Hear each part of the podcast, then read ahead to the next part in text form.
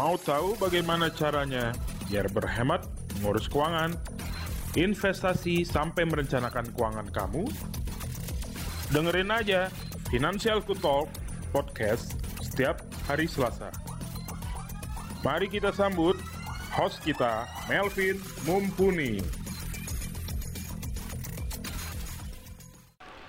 Halo, kembali lagi bersama saya Melvin Mumpuni CFP, perencana keuangan dan juga founder dari financialku.com. Menemani kesibukan kamu di hari ini, saya akan ngobrol-ngobrol mengenai tentang investasi yang tanpa rencana.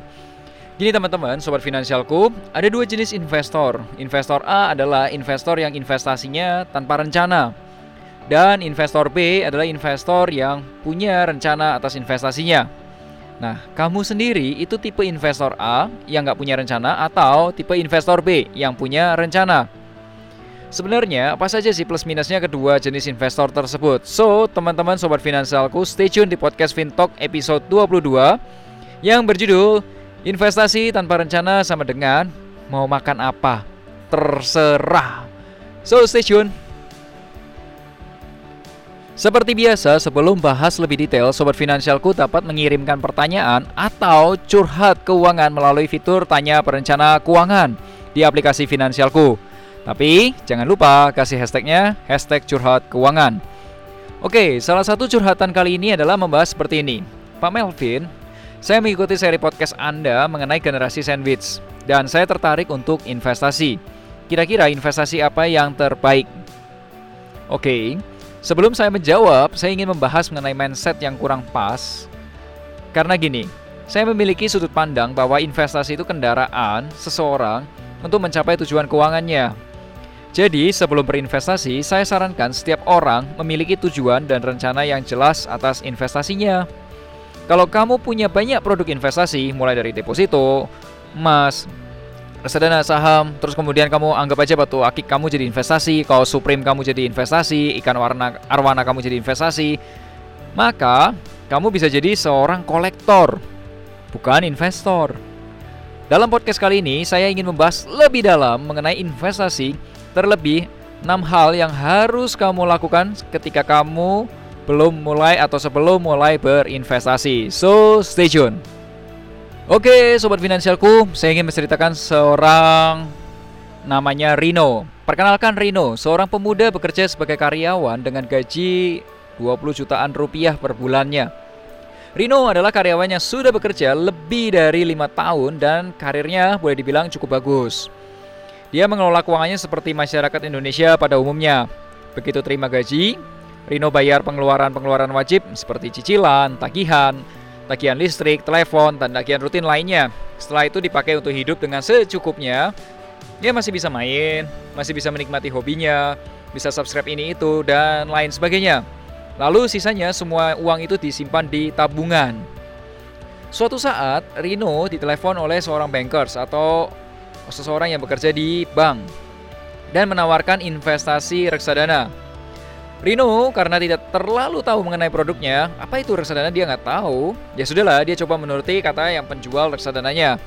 Pertama, dia lakukan dulu nih, cek profil risiko. Ya karena Rino belum pernah berinvestasi ya maka dia pilih semua jawaban yang aman-aman aja. Logik nggak? Ya dong, kalau kamu nggak pernah investasi sama sekali ya kamu pilih semua pilihan yang aman-aman aja.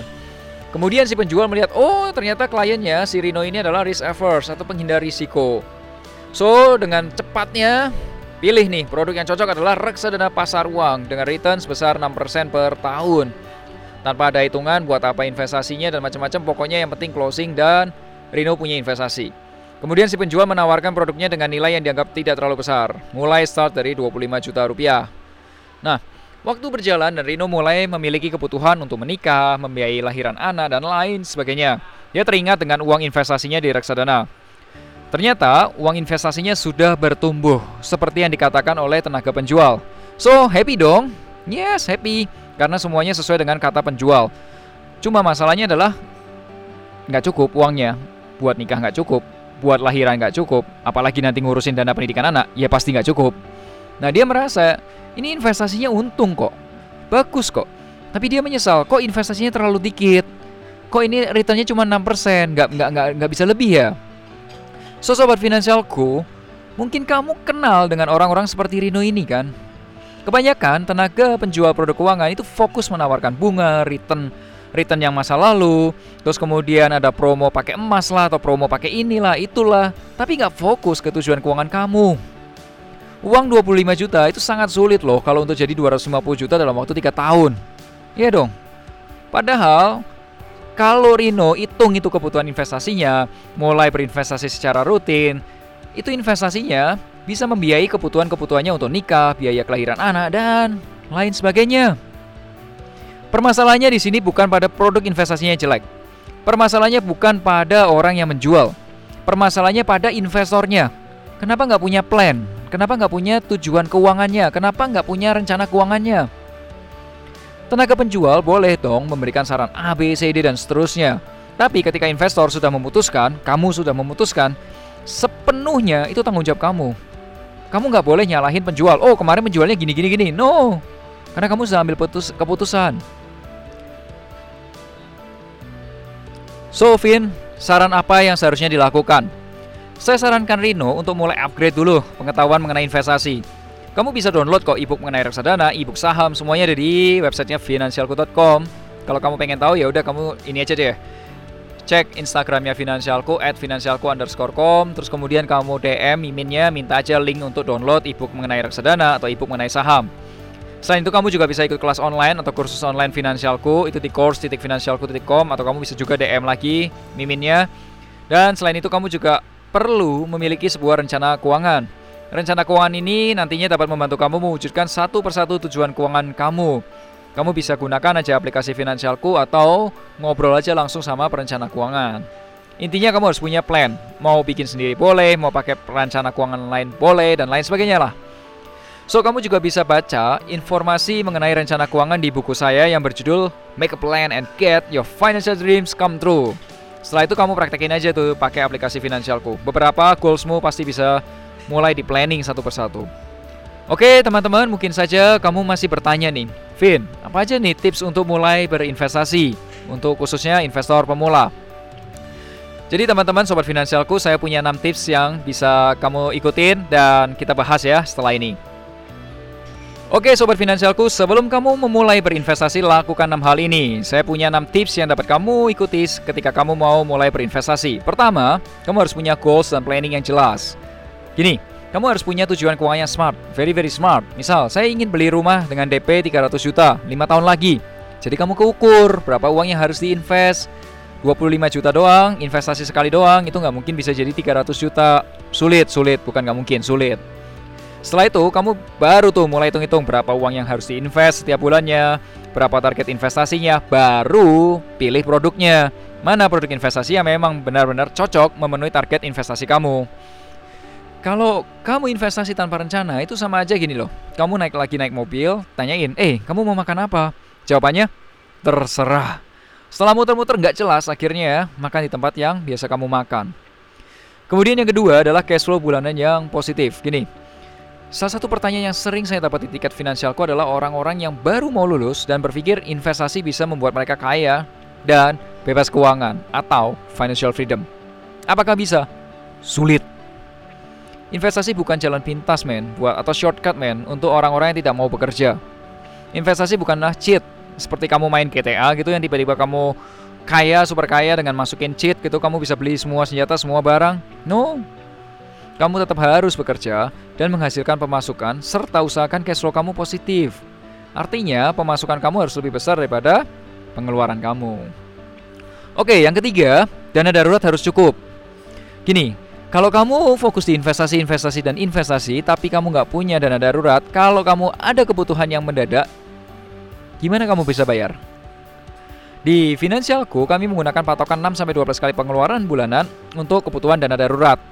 Nah, untuk lebih detailnya, kamu bisa cek video saya di youtube-nya finansialku.com. Kemudian saya juga banyak menjelaskan mengenai dana darurat, sebesar berapa besar jumlahnya dan juga bagaimana cara memenuhi dana darurat tersebut. So, check out di websitenya atau di videonya Finansialku, di YouTube-nya Finansialku at finansialku.com. Dan berikutnya adalah gini, boleh nggak sih investasi pakai pinjaman? Gini, ke, jangan pernah berpikir investasi dengan uang pinjaman, oke? Okay?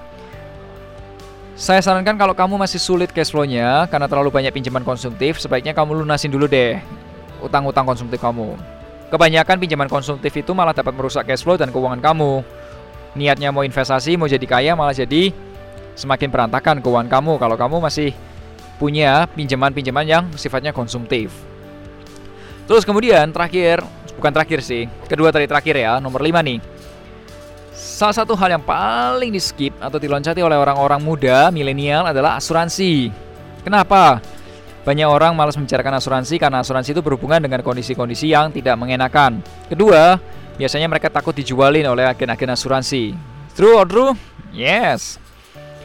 Awalnya saya juga berpikir begitu, tapi ketika saya masuk ke industri perencana keuangan dan saya mempelajari tentang industri ini, ternyata asuransi itu penting.